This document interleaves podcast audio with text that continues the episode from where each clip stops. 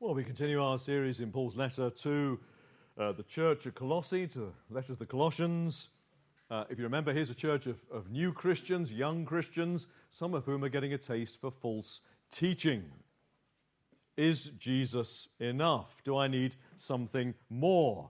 And Paul's answer has been emphatic. All you need is Christ. How can a sinner find peace with God?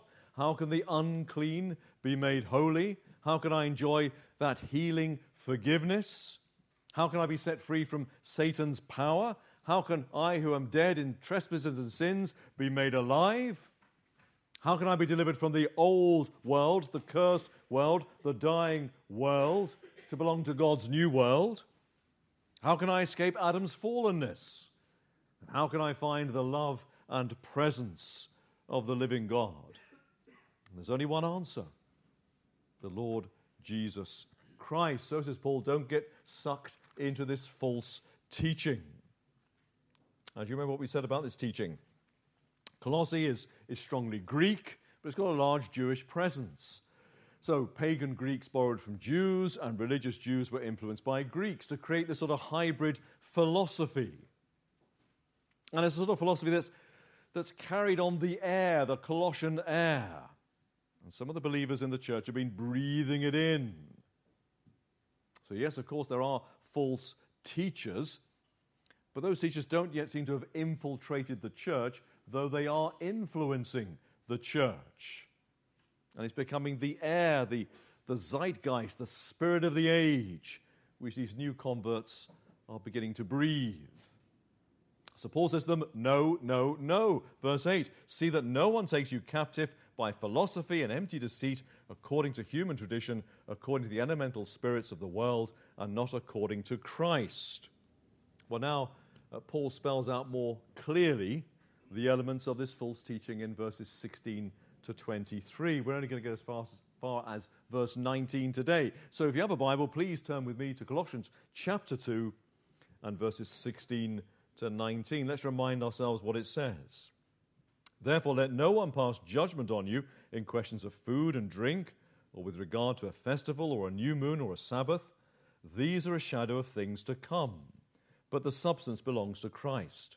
Let no one disqualify you, insisting on asceticism and worship of angels, going on in detail about visions puffed up without reason by his sensuous mind, and not holding fast to the head from whom the whole body, nourished and knit together through its joints and ligaments, grows with a growth that is from God. That's what we're going to be looking at. Four things to say, four points. Point number one What are the elements of this false teaching?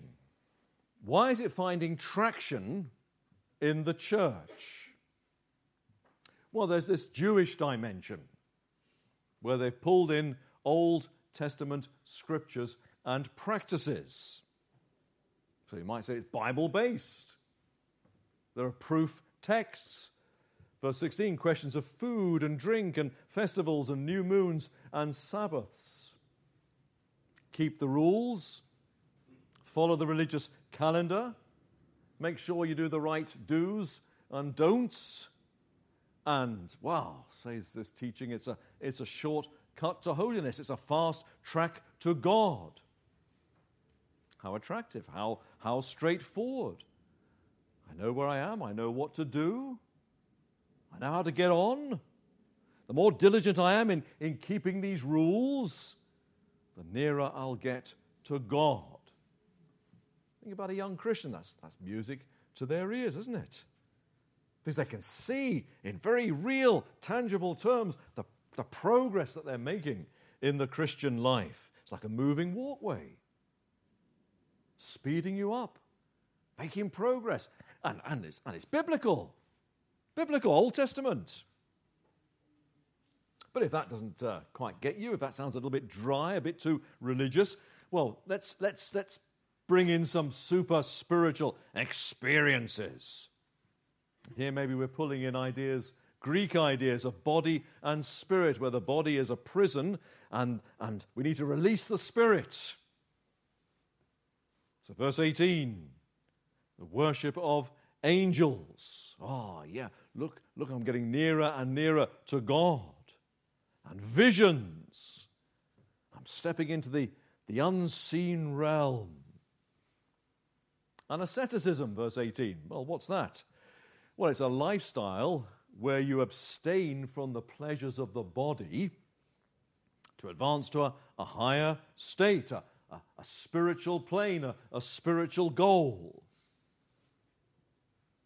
So all these super spiritual experiences, they're within your reach. You've just got to cultivate, you've just got to adopt the right lifestyle. Again, how, how attractive. You, I can be fast tracked into, into experiencing the, the world beyond. And it all sounds so biblical, doesn't it? You know, abasing myself to rise higher. It's like a yellow brick road to God. Again, music to these young Christians' ears.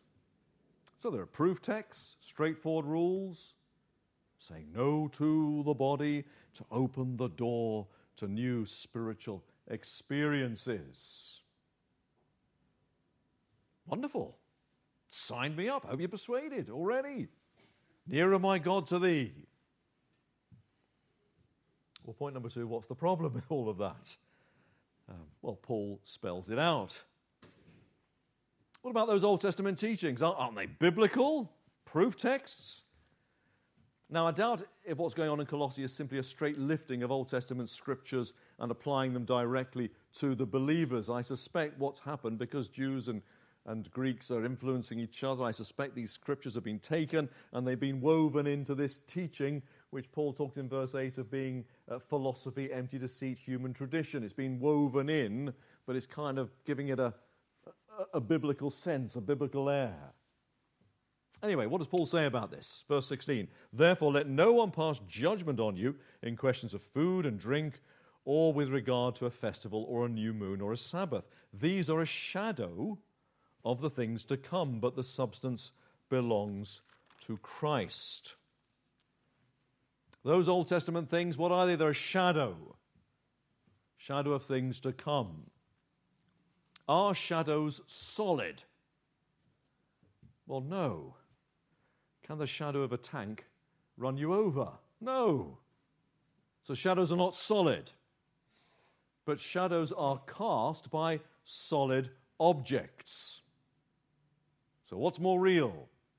What's more significant? Is it the solid object or the shadow cast by that solid object? Well, the thing which is real is a solid object. Well, says Paul, exactly. The solid object is Christ. All these Jewish laws and celebrations and so on, they are pointing forward to Christ. They're the shadows that are cast by Christ, if you like, cast back into the Old Testament. But once you come to the solid object, once you come to Christ, well, I'm not bothered about the shadows anymore. I've got the real thing.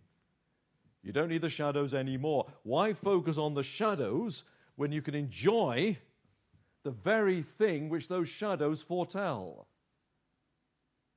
Paul says to the Colossians if you have Christ, which you do, you don't need the shadows. It's a bit like someone offering uh, to, to, to give your home a makeover. And they say, We'll give your home a makeover, and uh, you leave your home for a week, and when you come back, it'll all be done. So you think, Okay, right, we'll, I'll, I'll, I'll leave my home, and you come back a week later, and you found out they've taken out all the electricity. They've gone back to pre electric days. So instead of lights, uh, you've got candles. I think, I, I can't see. It's not, it's not bright enough. And instead of a, a washing machine, you've got a washboard and a bit of soap I think, well, I can't get my clothes clean. It was so much better, wasn't it, before the makeover?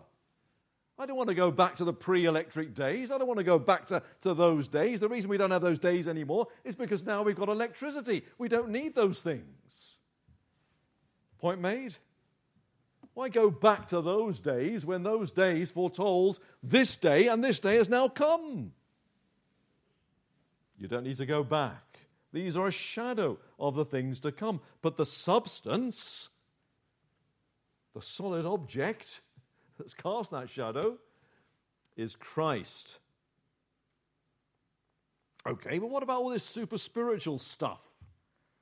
Well, verse 18 Let no one disqualify you insisting on asceticism and worship of angels, going on in detail about visions, puffed up without reason by his sensuous mind, and not holding fast to the head, from whom the whole body, nourished and knit together through its joints and ligaments, grows with a growth that is from God. So, asceticism, saying no to the body to release the spirit, super spiritual experiences. Does a broken body get you near to God? Well, no, it's a, it's a broken and contrite heart, isn't it? Blessed are the poor in spirit, for theirs is the kingdom of heaven. Does the worship of angels get you near to God? Well, verse 10, we've been told Christ is head of all rule and authority. He's ruler over the angels. And verse 15, he trounced all those demonic rulers and authorities. And can going on about visions that have simply come out of your own mind, come out of your own head, is that more captivating than the all surpassing beauty and majesty of the Lord Jesus Christ? I like the way Paul puts it in verse 18. He says, uh, going on in detail about visions, puffed up without reason by his sensuous mind. I mean, that's it, they're going on. Apparently, the most, one of the most boring things, um, I'm, I'm, sure this is not always true, but one of the most boring things is, is people telling you their dreams. Yeah? Because you weren't there, and you don't know what it's about, and when you hear it in the cool light of day, it doesn't sound quite as interesting and exciting as they perhaps thought it was. Um, it was only in their head, wasn't it? It wasn't real.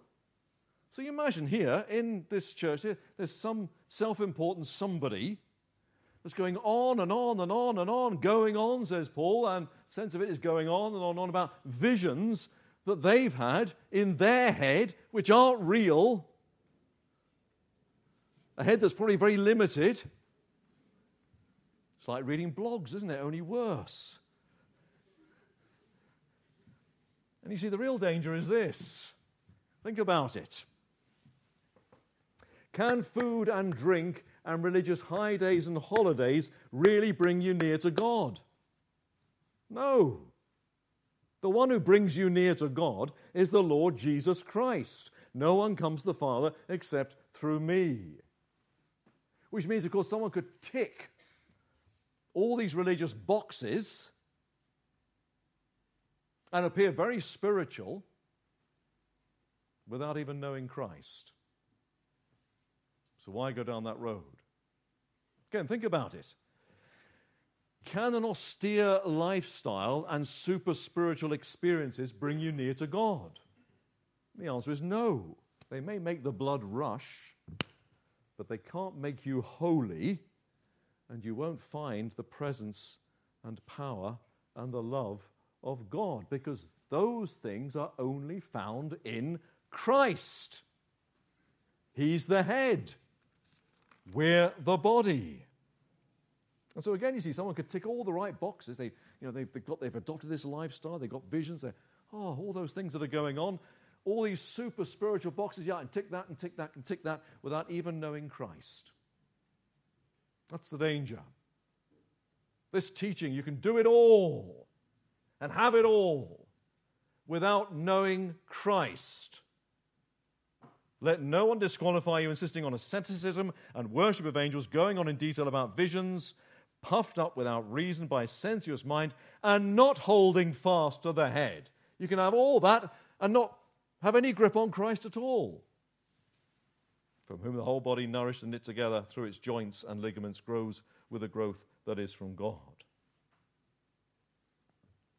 Don't go down that road, says Paul. Because if you go down that road, you'll find that you've been had.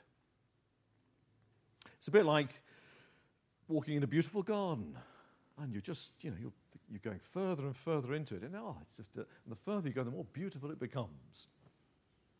And someone comes alongside you and tells you, actually, there's a better garden than this garden.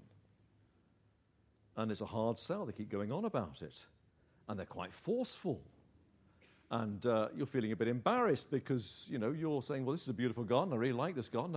And they say, "Yeah, but, but you haven't seen the garden that I'm telling you about."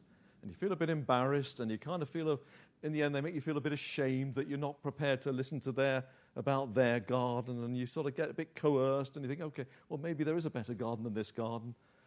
Um, and so you're persuaded, and uh, they say, Well, I'll take you there. You jump in the car, and they, they drive you there. And, and on the journey, or they're going on and on and on about this beautiful garden that they know, it's changed their life and the things that they've seen. And when you arrive at this garden, you get out of the car and you go in and you, you look around you and you find it's a wasteland. And it's just filled with thorns and thistles and rubbish and rubber tires. And all the promises were fake and false. I've left the real garden, the beautiful garden, for this I've been had. Says Paul, don't let it happen to you. Verse 8 See to it that no one takes you captive by philosophy and empty deceit. It's empty. Don't be taken in by it. According to human tradition, according to the elemental spirits of the world, and we'll talk about the elemental spirits, God willing, next time, and not according to Christ. Don't be taken in.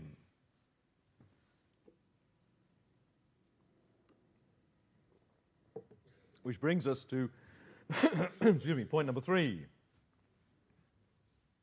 This false teaching that's sort of in the air in Colossae and is being breathed in and influencing the church, what, what impact will it have on the church? Well, of course, ultimately, if they don't hold fast to Christ, the head, um, it'll be devastating. The body will wither and die. But before then, these young believers breathing in the air, this teaching getting into the bloodstream of the church, what will be the impact? Well, number one, it's a massive distraction whilst they could be going on with Christ, holding fast to the head, from whom the whole body, nourished and knit together through its joints and ligaments, grows with the growth that is from God. Well, they could be doing that. They're, they're fussing about Old Testament shadows. Well, they could be going on with Christ, holding fast to the head. They're trying to keep up with these spiritual fads and fashions in pursuit of some experience maybe wasting hours and hours listening to somebody droning on about their latest vision. So, problem number one is going to be a distracted church that's not going on with Christ, that's not growing. Number two, in that church, you're going to get elitism. They're going to be people who regard themselves as superior, looking down upon those who they consider are their inferiors. Now remember, this is a church of masters and slaves. Chapter 3, verse 22, Paul speaks to the slaves, bondservants, slaves, obey in everything those who are your earthly masters. And there are masters. Chapter 4, verse 1, masters treat your bondservants, your slaves, justly and fairly. In this church, there are masters and slaves. Now think about that. Who's got the time and the money to fuss over food and drink and religious calendars? Certainly not the slaves. Who's got the time and the money to pursue an ascetic lifestyle? Certainly not the slaves. You'll find that asceticism, it prevails among elites. Those with the time and the money, they, they can adopt a, an ascetic lifestyle. The rest of us can't. Who's got the time and the energy to take days out in pursuit of some super spiritual experience? Certainly not the slaves. Their days are long and hard and tiring. They have very few choices because they have to obey their masters. So the only ones who can chase after these things are the elites. Those with the time and the money and the opportunity and the freedom. So, whilst they polish their beautiful souls, the slaves have to get on with slaving. And of course, if the mark of your maturity, the mark of your spirituality, is the right food and the right drink and the right festivals, and the right new moons and Sabbaths and asceticism and angel worship and visions, if that's the mark of maturity, all the things which slaves cannot do, then you end up with superior Christians looking down their noses at inferior Christians. You get in the church first and second class Christians. Elitism. Do you see now why Paul says what he says in verse 16? Therefore, let no one pass judgment on you in questions of food and drink, or in regard to a festival, or a new moon, or a Sabbath. Say the masters of slaves, oh, of course you can't do those things, can you? Don't let the elites look down their noses at you. Same in verse 18, isn't it? Let no one disqualify you, insisting on asceticism and worship of angels, going on in detail about visions, puffed up. There it is, puffed up without reason by a sensuous mind. Don't let the elites preside, because they can do those things. Don't let them preside over everyone else. What's ticking boxes got to do with anything? Your true standing, whether you're a slave or you're a master, your true standing is not measured by these things. Because these things an unbeliever could do. These things a false teacher can do. These things an apostate can do. Your true standing before God is your relationship with the Lord Jesus Christ, holding fast to the head.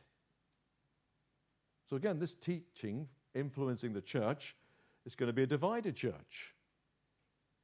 There are going to be first class Christians who can do all those things, and second class Christians, the slaves, who cannot do those things. And the third thing to say about it is going to be an authoritarian church. With these elites who can polish their souls, telling everybody else what to do. Let no one disqualify you, verse 18. The sense is, let nobody rule you out of order. Let no one stand there passing judgment on you because you can't have or do these things. Let nobody stand there insisting on this is how we live the Christian life. See what's going on? This false teaching simply reinforces what's going on in Colossian culture. In Colossian culture, there are the haves and the have nots. In Colossian culture, there are masters and there are slaves. In Colossian culture, there is a them and an us. And this false teaching is simply taking that and bringing that into the church. It's simply reinforcing Colossian culture in the church those who tell you what to do and those who do what they're told, where one group impose the rules upon another. And it's scandalous, isn't it? When verse 19 says, Paul, you're one body. One body, dependent upon the same Lord. And how many heads in that body? How many people telling you what to do? Just one, the Lord Jesus Christ. You're not to be divided. You're to be united. Because verse 19, that is how you will grow, that is how you will flourish. So, Christian friends, only ever one voice to listen to, only one person to please. That is Christ, holding fast to the head, from whom the whole body, nourished and knit together through its joints and ligaments, grows with the growth that is from God. So, do you see the dangers? if this teaching gets a grip, it will be in this church a disaster. The first thing it'll do, it'll be a massive distraction. Because rather than pursuing Christ and cultivating together their walk with Christ and listening to His voice and His word and growing and flourishing, they're going to be fussing over all of these things, which have got absolutely nothing to do with the Christian life. That in fact, an unbeliever can do all of those things and not know Christ. It's a massive destruction. And also, you're going to get in that church, you're going to get spiritual elites because those with the time and the energy to polish their beautiful souls will make advances, and the rest who cannot, because they're slaves or because they have a different standard of living going to be left behind. And you're going to get authoritarianism. There are some people who impose their thoughts, their will, the way that it is upon everyone else. Just like there is in, in Colossae society. The world's come into the church. And you're going to get a church where everyone's looking over their shoulder, worrying about what other people think. And they may not like it, but they'll just go along with things because of the bullying and disapproval of others. What a disaster if this teaching gets a grip. Well, we'll look more next time at the teaching. The point number four what about us? Do we pass judgment on others on the basis of do's and don'ts and not Christ? Therefore, let no one pass judgment on you in questions of food and drink or with regard to a festival or a new moon or a Sabbath. Do we rule people out of order because they lack the marks of super spirituality? rather than the fact they hold on to Christ. Let no one disqualify you by insisting on asceticism or worship of angels, going on in detail about visions, puffed up without reason by his sensuous mind.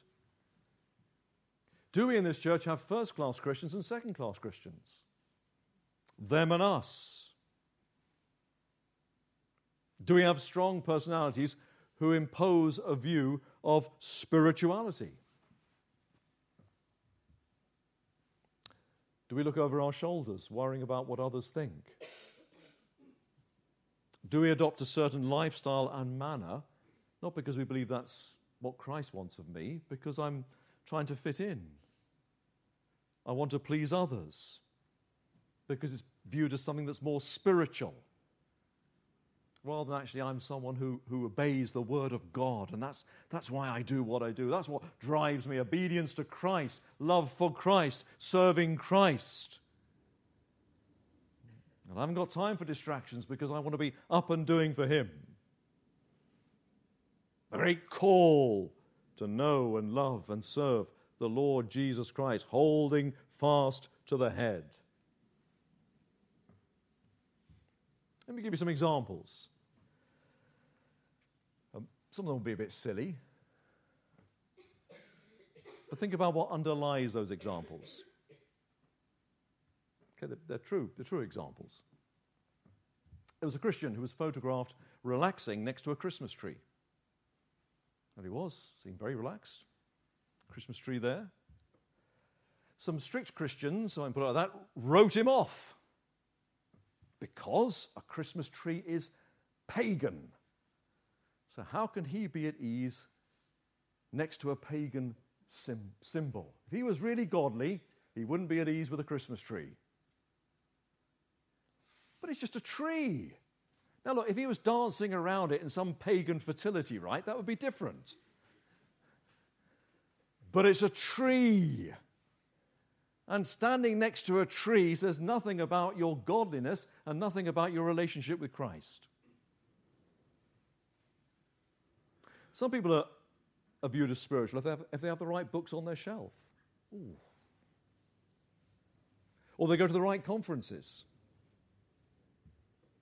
But what if you can't read? Or if you find the, the books on those shelves just, just very difficult to read? What if you can't afford to go to those conferences? Does that make you unspiritual? Are you less godly?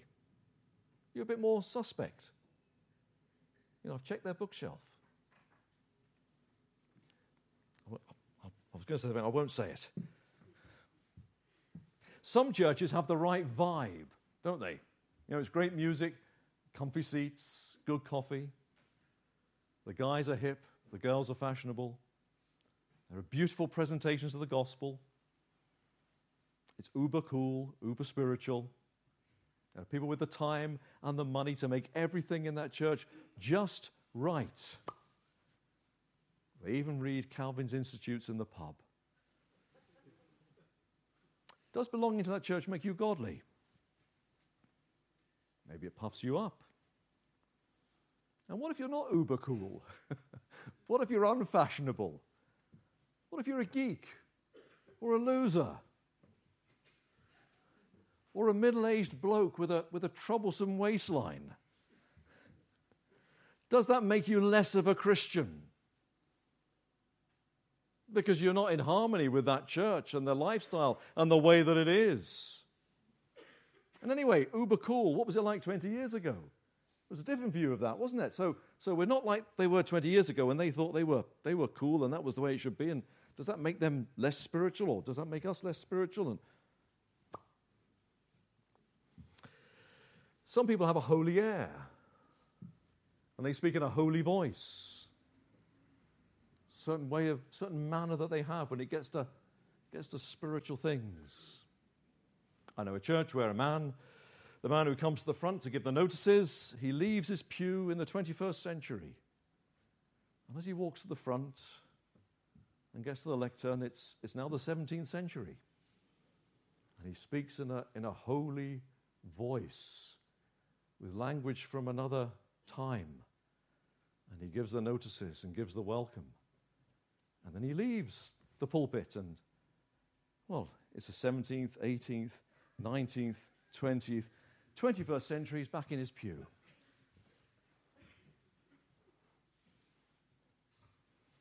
Are we in danger? Placing an undue, unbiblical significance on outward things, on an outward conformity, on an outward spirituality, which maybe only those with the time and the money, the intellect to polish their souls can do. Things which actually say nothing about how godly I am, nothing about my walk with Christ, things which actually any person could do without having any relationship with Christ, and therefore be seen as being spiritual. Those things say nothing about that humble, self forgetting service. It says nothing about my love for the Lord and my love for his people. It says nothing about the fruit of the Spirit. Just outward things, just ticking the right boxes. Which an unbeliever adopting a Christian culture, a Christian mindset, if you like, in that sense, could pass with flying colours. And you see, once we step down that road, we get distracted. We get taken up with these things. We lose sight of Jesus. Once we get on that road, we start getting elites who preside. And what you get in the church, then you get a dominant culture. You get a monoculture where everyone has to fit in. Everyone has to be a certain way, a certain talk, a certain outlook, a certain way of dealing with anything. It's a monoculture. They're all the same. And everyone's contained and constricted, and their personalities are hidden under this monoculture. Because there are people who are pointing the finger, and there are people who are looking over their shoulder, worrying about what others think. We lose sight of the cross. We're no longer living in the shadow of the cross, we're living in the, in the shadow of all these rules and outward things. And we lose sight of our Lord Jesus Christ. And love in the church ceases to be its defining mark. What defines it is that monoculture. And we stop pursuing holiness because we're pursuing these other things. And real, fruitful, godly, family, church life gets turned on its head. No wonder. Remember our series on Philemon? It was a run up to this one. We'll perhaps come back to these things next week, God willing. No wonder God has to step in in this church so, brothers and sisters, is their danger our danger? Let's pray.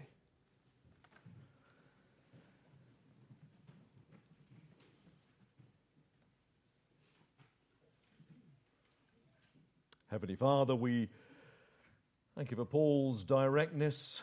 We thank you for his reassurance. We thank you, Lord, that the great thing is to know and to love and to walk with our Lord Jesus Christ. Our Father, sift us, search us. You know our hearts. You see what nobody else sees.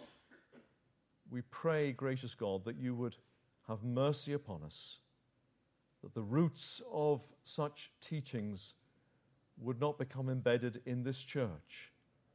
And if such things are already uh, growing in the church, you'd help us to uh, uproot them and throw them on the compost heap.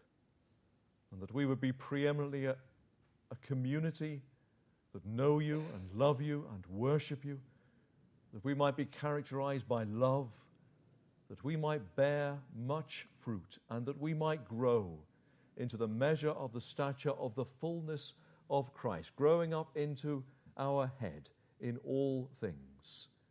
We ask that, Lord God, by your Spirit, that you would work these things in us in a profound and enduring way and for your glory, because we ask it in Jesus' name. Amen.